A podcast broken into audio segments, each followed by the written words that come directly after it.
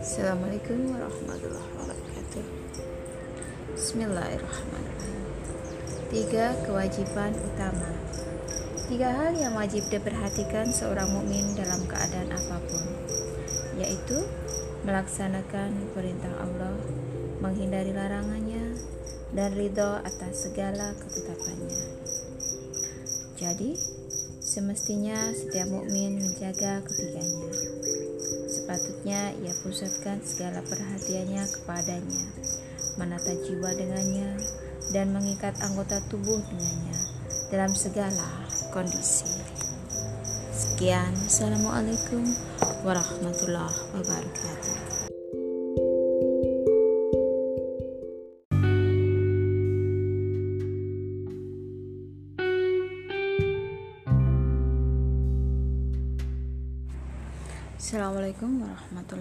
Wabarakatuh. Kembali lagi dalam uh, podcast buku Futu'ul Ghaib dari Syekh Abdul Qadir Jailani. Bab 3 yaitu Fana dalam kehendaknya. Ketika seorang hamba mengalami kesulitan hidup Pertama-tama ia akan mencoba mengatasi dengan upayanya sendiri. Bila gagal, ia mencari pertolongan kepada sesamanya terutama kepada raja, penguasa, atau hartawan. Atau bila sakit ia akan mendatangi dokter. Jika upaya itu pun gagal, ia berpaling kepada Sang Khalik, Tuhan yang Maha Besar dan Maha Kuasa, dan doa kepadanya dengan rendah hati dan penuh pujian. Bila mampu mengatasinya sendiri, ia tak akan meminta pertolongan kepada sesamanya, dan selagi pertolongan lain masih didapatkan, ia tak akan memohon pertolongan kepada Allah. Lalu, jika tak juga memperoleh pertolongan dari Allah, ia pasrahkan dirinya kepada Allah. Terus begitu, mengemis, berdoa, merendahkan diri, memuji, serta memohon dengan penuh harap cemas. Namun, Allah yang Maha Besar dan Maha Kuasa membiarkannya letih dalam doa tanpa mengabulkan permohonannya hingga ia merasa kecewa terhadap segala urusan dunia. Akhirnya kehendak Allah mewujud melampauinya dan hamba Allah ini berlalu dari segala perkara dunia, juga segala aktivitas dan upaya dunia, serta bertumpu pada ruhaninya semata. Pada tingkatan ini, yang ia lihat hanyalah kehendak Allah yang maha besar lagi maha kuasa. Akhirnya, ia sampai pada tingkatan tauhid dan setelah mencapai tingkatan hakul yakin, ia sampai pada keyakinan bahwa pada hakikatnya tiada yang melakukan segala sesuatu kecuali Allah. Tak ada penggerak, tak pula penghenti selain Dia.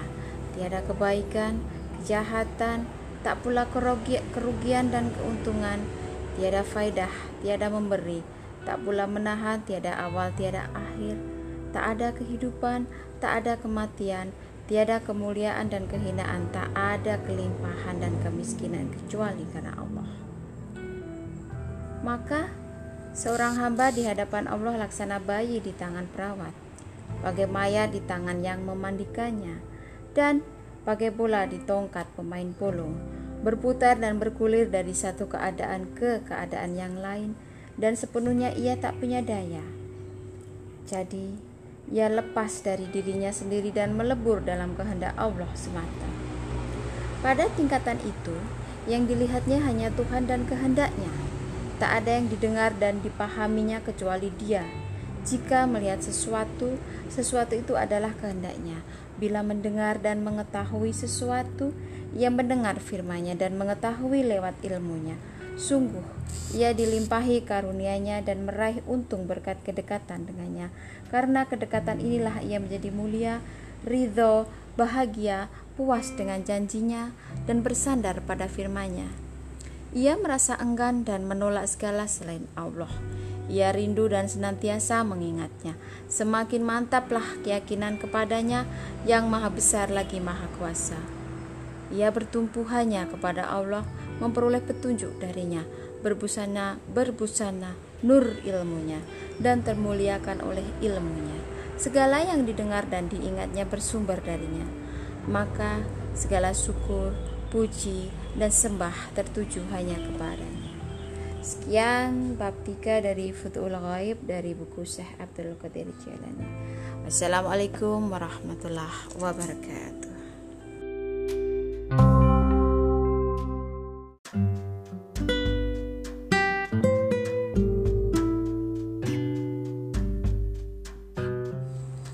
Assalamualaikum warahmatullahi wabarakatuh Masih bersama saya Zaki akan membacakan uh, dari buku Futul Khaib bab 4 yaitu segala masalah pecah melalui. Bila kau abaikan makhluk kau layak dapat ucapan. Semoga Allah merahmatimu. Karena Allah telah melepaskanmu dari belenggu nafsu. Bila kau terbebas dari nafsu, kau layak dapat ucapan. Semoga Allah merahmatimu. Karena Allah mematikan kehendak dan keinginan. Bila kehendakmu mati, kau layak dapat ucapan.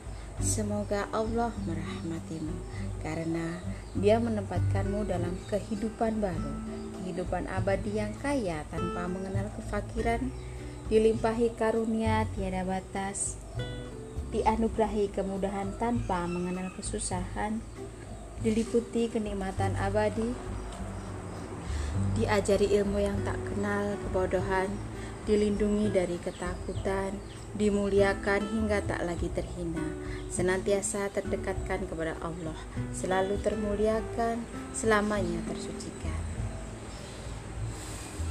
Setelahnya, Kau jadi pemenuh segala harap dan segenap pinta mewujud pada dirimu. Kau menjadi belerang merah yang nyaris tak terlihat. Kau begitu termuliakan, unik dan tiada tara. Kau tersembunyi dan terahasiakan. Ketika itulah kau menjadi pengganti para rasul, para nabi dan para sedik. Kaulah penutup kewalian dan para wali yang masih hidup akan mendekatimu segala masalah pecah melaluimu. Sawah ladang gandakan hasil panenan berkat doamu. Dan karena doamu pula sirna segala petaka yang menimpa orang-orang di desa terpencil sekalipun, juga yang menimpa para penguasa dan yang dikuasai, para pemimpin dan para pengikut, juga semua ciptaan. Dengan demikian, kau menjadi agen bagi seluruh negeri dan masyarakat Orang bergegas mendatangimu, membawa bingkisan dan hadiah, mengabdi kepadamu dalam segala keadaan dengan izin Sang Pencipta. Lidah mereka senantiasa dibasahi lantunan doa dan syukur bagimu di mana pun mereka berada. Tiada dua orang mukmin berselisih tentangmu. Duhai yang terbaik di antara penghuni bumi, inilah karunia Allah yang Dia berikan kepada orang orang yang dikehendakinya dan Allah pemilik segala karunia yang agung. Sekian, wassalamualaikum warahmatullahi wabarakatuh.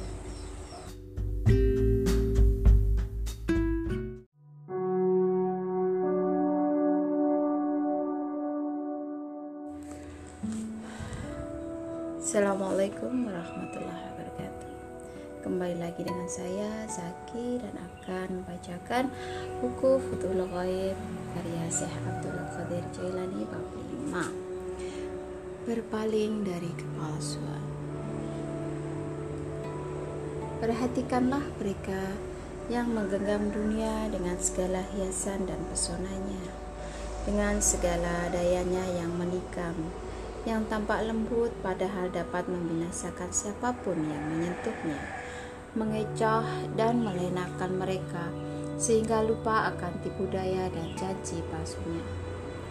Jika kau melihatnya, berlakulah seperti kau melihat orang yang buang hajat. Kau jijik karena bau dan kotornya. Kau enggan memperhatikan kebusukannya sehingga kau menutup hidung menghindari bau busuknya. Seperti itulah mestinya kau perlakukan dunia. Bila kau melihatnya, palingkan pandanganmu dari segala kepalsuannya. Tutupilah hidungmu dari busuknya nafsu agar kau aman dari segala tipu dayanya. Setelahnya, bagianmu datang menghampiri dan kau pun menikmatinya.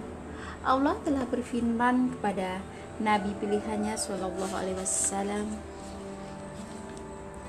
yaitu wala tamuddanna ainaika ila ma matta'na bihi aswajam minhum zahratal hayati dunya linaftinahum fihi waris'u rabbika khairu wa abqa dan janganlah kamu tunjukkan kedua matamu kepada yang telah kami berikan kepada beberapa golongan mereka untuk kami uji mereka dengannya. Dan karunia Tuhanmu lebih baik dan lebih kekal yaitu tadi Quran Surah Toha 131 sekian. Assalamualaikum warahmatullahi wabarakatuh.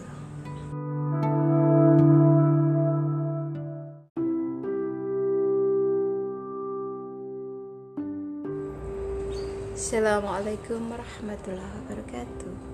Kembali lagi dengan saya Zaki Dengan buku Futul Ghaib Sah Abdul Qadir Jailani bab 6 Dengan tema Allah bersama mereka yang patah hati. Wahai hamba Lenyaplah dari manusia dengan izin Allah.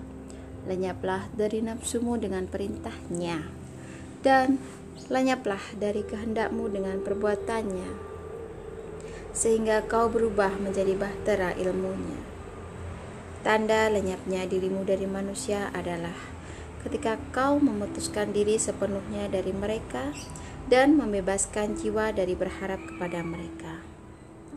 Tanda lenyapnya dirimu dari nafsu adalah ketika kau tinggalkan upaya untuk mendapatkan segala nikmat dunia, tak lagi berhubungan dengan sebab ketika mencari manfaat dan menghindari mudarat. Tidak lagi bergerak demi kepentingan pribadi, tak bergantung kepada diri sendiri dalam urusan dirimu dan tak melindungi atau membantu diri, tetapi memasrahkan semua hanya kepada Allah. Sebab Dialah pemilik segalanya sejak awal hingga akhir. Kau senantiasa bergantung kepadanya, sebagaimana kau bergantung ketika kau berada dalam rahim dan saat disusui di buaya. Tanda hilangnya kehendakmu dengan perbuatannya adalah ketika kau sepenuhnya tak menghendaki apa pun, tak punya tujuan, tak punya kebutuhan karena kehendak dan tujuanmu hanya satu yaitu Allah. Maka perbuatan Allah mewujud dalam dirimu. Engkau berada dalam kehendak dan perbuatannya hingga seluruh bagian tubuhmu tenang. Hatimu tentram, pikiranmu terang, wajahmu berseri dan batinmu lapang. Segala kebutuhanmu terpenuhi berkat kedekatanmu dengan Sang Pencipta. Tangan kekuasaan senantiasa menggerakkanmu lidah keabadian selalu menyerukan namamu. Tuhan semesta alam menjagamu, membusanaimu dengan cahayanya dan pakaian rohani, dan menempatkanmu sejajar dengan ahli hikmah yang telah mendahulumu. Pada tingkatan ini, kau akan mampu menaklukkan diri hingga tiada lagi syahwat padanya, bagaikan bejana yang bersih dari air atau larutan kau akan terlepaskan dari segala gerak manusiawi hingga rohanimu menolak segala sesuatu kecuali kehendak Allah. Pada makom ini, berbagai keajaiban dan fenomena dialami ternisbahkan kepadamu. Semua itu terlihat seolah-olah darimu padahal sejatinya merupakan perbuatan dan kehendak Allah yang mewujud di kenyataan. Saat itulah kau diakui sebagai orang yang hatinya telah remuk, kehendak manusiawinya telah redam, dan sahwat alaminya, alaminya lenyap sehingga kau diilhami kehendak Rabbani. Nabi Shallallahu Alaihi Wasallam bersabda, tiga hal yang kusenangi dari dunia yaitu pewangian, wanita, dan sholat yang menjadi penyejuk mataku. Ketiga hal itu dinisbahkan kepadanya setelah ketikanya sirna darinya sebagaimana telah kami jelaskan Allah berfirman Aku bersama orang yang patah hati demi aku Allah Subhanahu wa taala tak akan bertemu sampai nafsu dan kehendakmu sirna. Bila kehendakmu sirna dan kau abaikan segala sesuatu kecuali Allah, maka Dia menyer, menyegarkan dan memberimu kekuatan baru yang dengannya kau berkehendak. Bila dalam dirimu masih ada noda terkecil sekalipun, maka Allah akan meremukkanmu lagi hingga kau terus-terusan patah hati. Dengan begitu, Dia terus menciptakan kehendak baru dalam dirimu, dan bila dirimu masih maujud, Dia akan hancurkan lagi hingga akhir hayat dan bertemu atau liqa dengan Tuhan, liqa adin. Inilah makna firman Allah yang berbunyi, Aku bersama orang yang putus asa demi aku. Diri masih maujud. Jika kau masih kukuh dan merasa puas dengan keinginan-keinginan barumu, dalam sebuah hadis kudsi Allah berfirman kepada Nabi Shallallahu Alaihi Wasallam, Hambaku yang beriman senantiasa mendekatkan diri kepadaku dengan mengerjakan sholat sunnah yang diutamakan sehingga aku mencintainya. Apabila aku mencintainya, aku menjadi telinga yang dengannya ia mendengar, menjadi mata yang dengannya aku melihat, menjadi tangan yang dengannya aku bekerja, dan menjadi kaki yang dengannya aku berjalan. Tak diragukan lagi, seperti itulah keadaan fana. Maka dia menyelamatkanmu dari kejahatan makhluk dan menenggelamkanmu dalam samudera kebaikannya, sehingga kau menjadi pusat kebaikan, rahmat, kebahagiaan, kenikmatan, kecerahan, kedamaian dan kesentosaan. Jadi fana atau ketiadaan diri adalah tujuan akhir dan sekaligus dasar perjalanan para wali. Para wali terdahulu dari berbagai makom senantiasa beralih dari kehendak pribadi kepada kehendak Allah hingga akhir hayat mereka. Karena itulah mereka disebut badal, berasal dari kata badalah yang berarti berubah. Bagi mereka, menggabungkan kehendak pribadi dengan kehendak Allah adalah dosa. Bila mereka lalai, terpengaruh tipuan perasaan dan ketakutan, maka Allah yang Maha Besar menolong mereka dengan kasih sayangnya dan mengingatkan mereka sehingga mereka sadar dan berlindung kepadanya. Sebab tak ada yang mutlak bersih dari noda kecuali para malaikat yang senantiasa suci dalam kehendak dan para nabi yang senantiasa terbebas dari keakuan. Sementara jin dan manusia yang dibebani tanggung jawab moral tak terlindungi dari dosa. Tentu, para wali terlindung dari keakuan dan para badal terbentengi dari kotornya kehendak. Meskipun mereka terbentengi dari dua keburukan ini, kadang-kadang mereka cenderung kepada keduanya. Namun dengan kasih sayangnya, Allah menyadarkan mereka. Sekian, wassalamualaikum warahmatullahi wabarakatuh.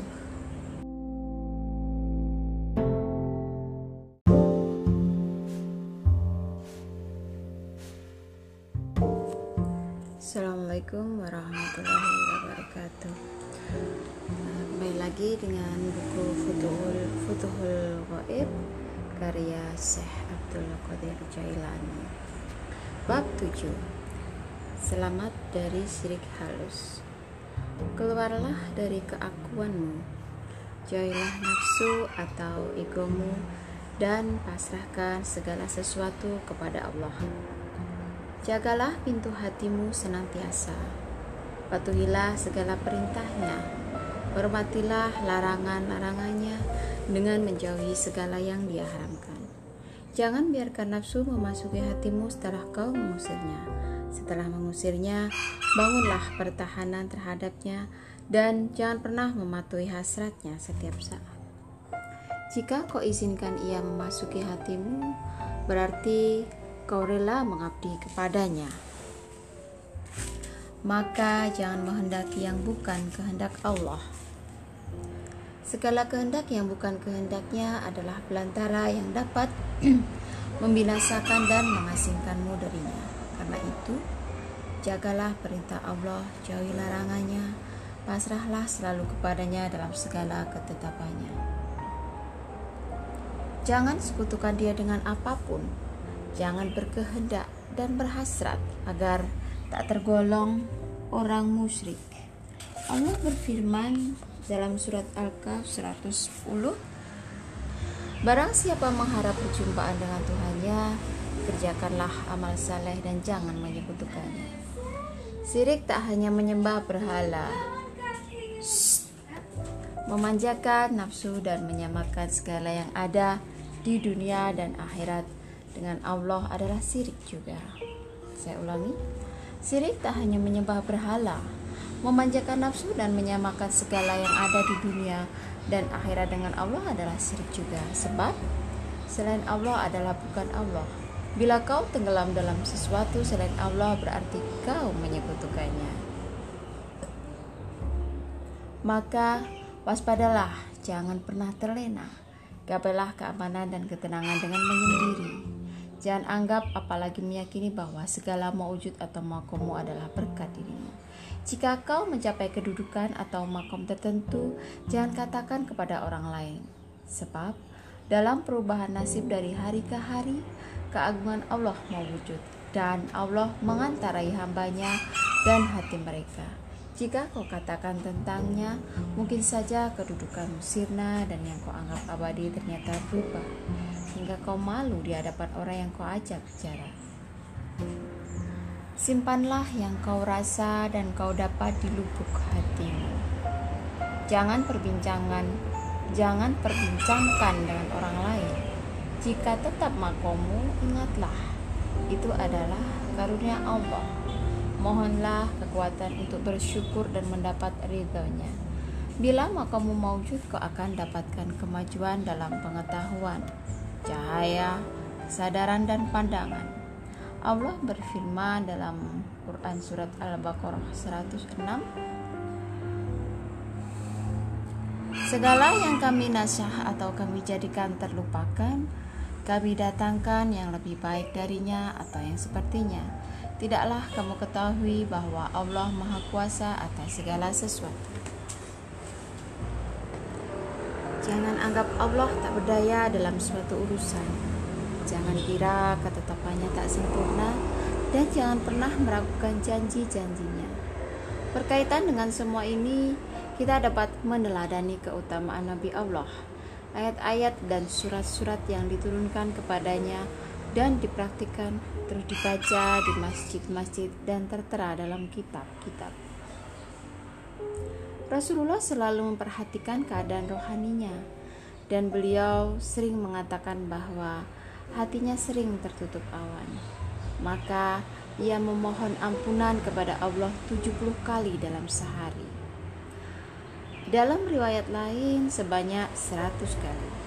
Setiap hari beliau dibawa dari satu keadaan kepada keadaan lain hingga mencapai makom tertinggi dalam kedekatan kepada Allah. Ia diperintahkan untuk meminta ampun.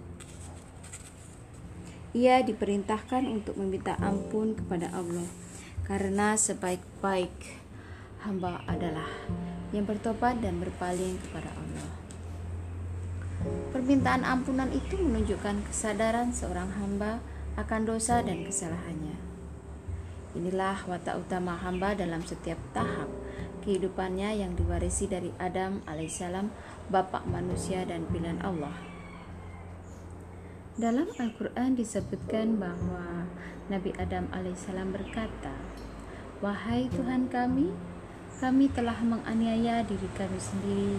Dan jika kau tak mengampuni diri kami dan merahmati kami niscaya kami termasuk orang yang merugi. Quran surat Al-A'raf 23 maka turun kepadanya cahaya petunjuk dan pengetahuan tentang tobat akibat dan hikmah di balik peristiwa ini tanpa semua anugerah itu, segala hikmah tidak akan tersingkapkan kepadanya. Dengan pengetahuan itu, Allah akan berpaling kepadanya dengan penuh kasih sayang sehingga ia bisa bertobat. Setelah itu, Allah mengembalikannya kepada keadaan rohani atau hal semula. Ia pun mencapai tingkat kewalian yang lebih tinggi serta mendapatkan kedudukan atau makom di dunia dan akhirat. Maka dunia ini menjadi tempat kehidupannya dan keturunannya, sementara akhirat menjadi tempat kembali dan tempat istirahatnya. Jadi, ikuti dan contohlah Nabi Muhammad SAW, kekasih dan pilihan Allah juga leluhurnya, Nabi Adam alaihissalam, manusia pilihannya. Keduanya adalah kekasih Allah. Keduanya mengakui kesalahan dan berlindung kepadanya dari dosa-dosa. Keduanya senantiasa tawadhu dalam segala hal. Sekian, wassalamualaikum warahmatullahi wabarakatuh.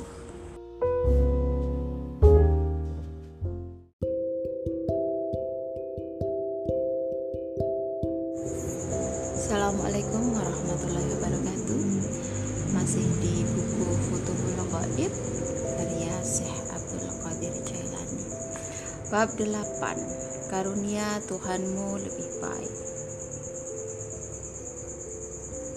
Bila kau berada pada hal tertentu Jangan harapkan hal yang lain Baik yang lebih tinggi maupun yang lebih rendah Jadi Bila kau berada di gerbang istana raja, jangan berkeinginan masuk ke istana, kecuali terpaksa. Maksudnya, jangan masuk kecuali pemilik istana terus menyuruhmu masuk. Dan jangan anggap perintahnya sebagai izin masuk, karena bisa jadi sang raja menjebakmu. Jadi, bila kau berada di gerbang istana, Bersabarlah sampai kau benar-benar dipaksa sang raja. Dengan begitu, sang raja tak akan menghukummu karena ia menghendakimu masuk. Bahkan seandainya kau dihukum, tentu hukuman itu sebagai akibat buruknya kehendak, kerakusan, ketaksabaran, kekurang ajaran, dan hasratmu untuk berpuas dengan keadaan hidupmu. Bila kau harus masuk ke dalamnya,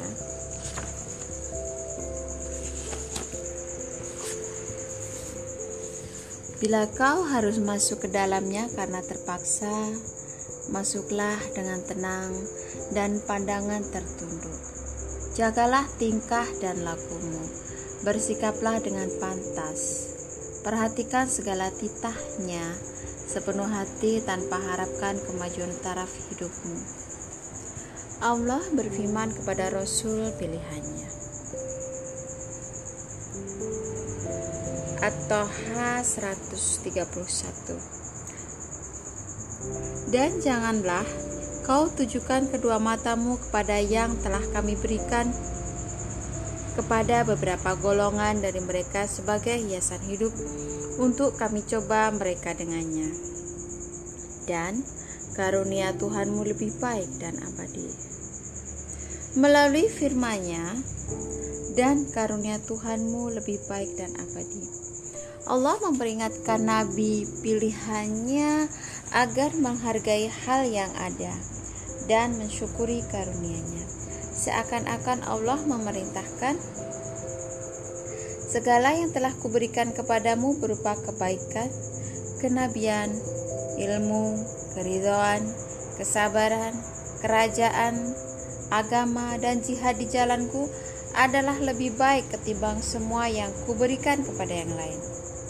Jadi segala kebaikan terletak pada bagaimana kau menghargai dan mensyukuri hal yang ada dan menghindari selainnya, karena semua itu merupakan cobaan darinya. Jadi, bila Dia telah menentukan sesuatu untukmu, maka sesuatu itu pasti datang kepadamu, suka atau tidak. Maka sungguh tak patut bila dirimu masih dihinggapi ketidakpantasan dan kerakusan, karena keduanya ditolak oleh akal dan ilmu. Jika keduanya dia takdirkan untuk orang lain, mengapa kau bersusah payah meraihnya? Dan jika sesuatu diturunkan kepada seorang hamba sebagai cobaan, bagaimana mungkin seorang arif menyukainya dan berupaya keras meraihnya? Jadi, kebaikan dan keselamatan terletak pada menghargai hal yang ada. Jika kemudian kau dinaikkan ke tingkat yang lebih tinggi sampai ke atap istana, kau harus tetap sadar diri, bersikap tenang, dan berlaku baik. Kau harus lebih waspada, karena kini kau lebih dekat dengan mara bahaya. Maka, jangan inginkan perubahan keadaan atau hal yang ada padamu Kau sama sekali tidak punya pilihan dalam urusan ini. Menghendaki perubahan hal akan memunculkan sikap tak bersyukur atas rahmat yang diturunkan. Akibatnya kau jadi terhina, baik di dunia maupun di akhirat. Jagalah laku dan sikapmu seperti yang telah kami nasihatkan kepadamu. Kukuhlah di tempatmu hingga Allah membawamu pada makom yang teguh dan tak tergoyahkan. Tambatkan hatimu kepada hal yang ada, jangan biarkan dirimu lepas darinya.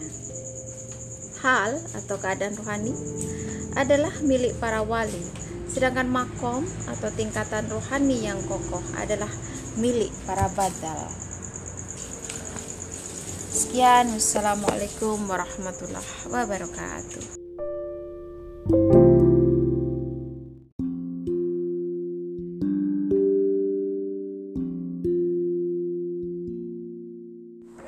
Assalamualaikum warahmatullahi wabarakatuh. Hari ini saya akan membacakan tentang Futu'ul Ghaib Syekh Abdul Qadir Al-Jailani Kitab Membuka Rahasia Kegaiban Bab 9 Dengan judul Perwujudan Kehendak Allah dalam Jalal dan Jamal Kehendak Allah terwujud pada diri badal dan wali secara kasyaf atau penglihatan rohani dan musyahadah pengalaman rohani yang tak terjangkau nalar dan kebiasaan. Kehendaknya itu mewujud dalam bentuk jalal atau keagungan dan jamal, keindahan. Jalal menghasilkan kegelisahan, pengalaman yang mengudahkan dan menguasai hati sehingga gejala-gejalanya terlihat secara kasat mata.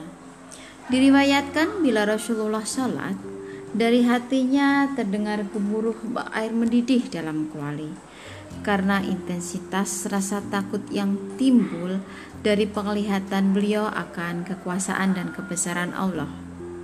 Diriwayatkan bahwa Nabi Ibrahim Nabi Ibrahim alaihissalam dan Umar bin Khattab radhiyallahu an juga mengalami keadaan serupa.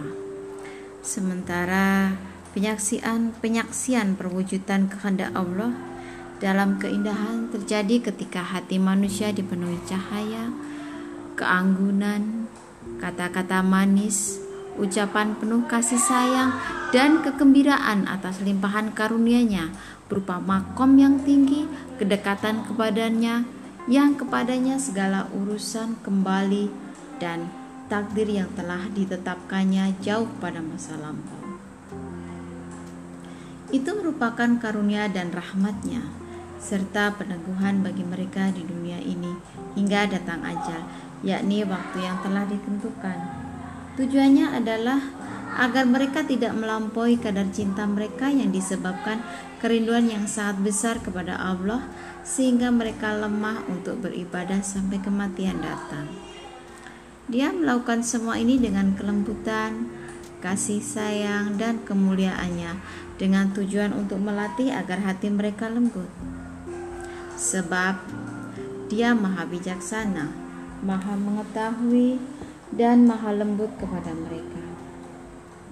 Diriwayatkan bahwa Nabi Shallallahu Alaihi Wasallam sering berkata kepada Bilal sang muadzin, Hai Bilal, gembirakanlah hati kami. Maksudnya, serukan adzan agar ia bisa sholat dan menyaksikan perwujudan rahmat ilahi sebagaimana telah kita bicarakan.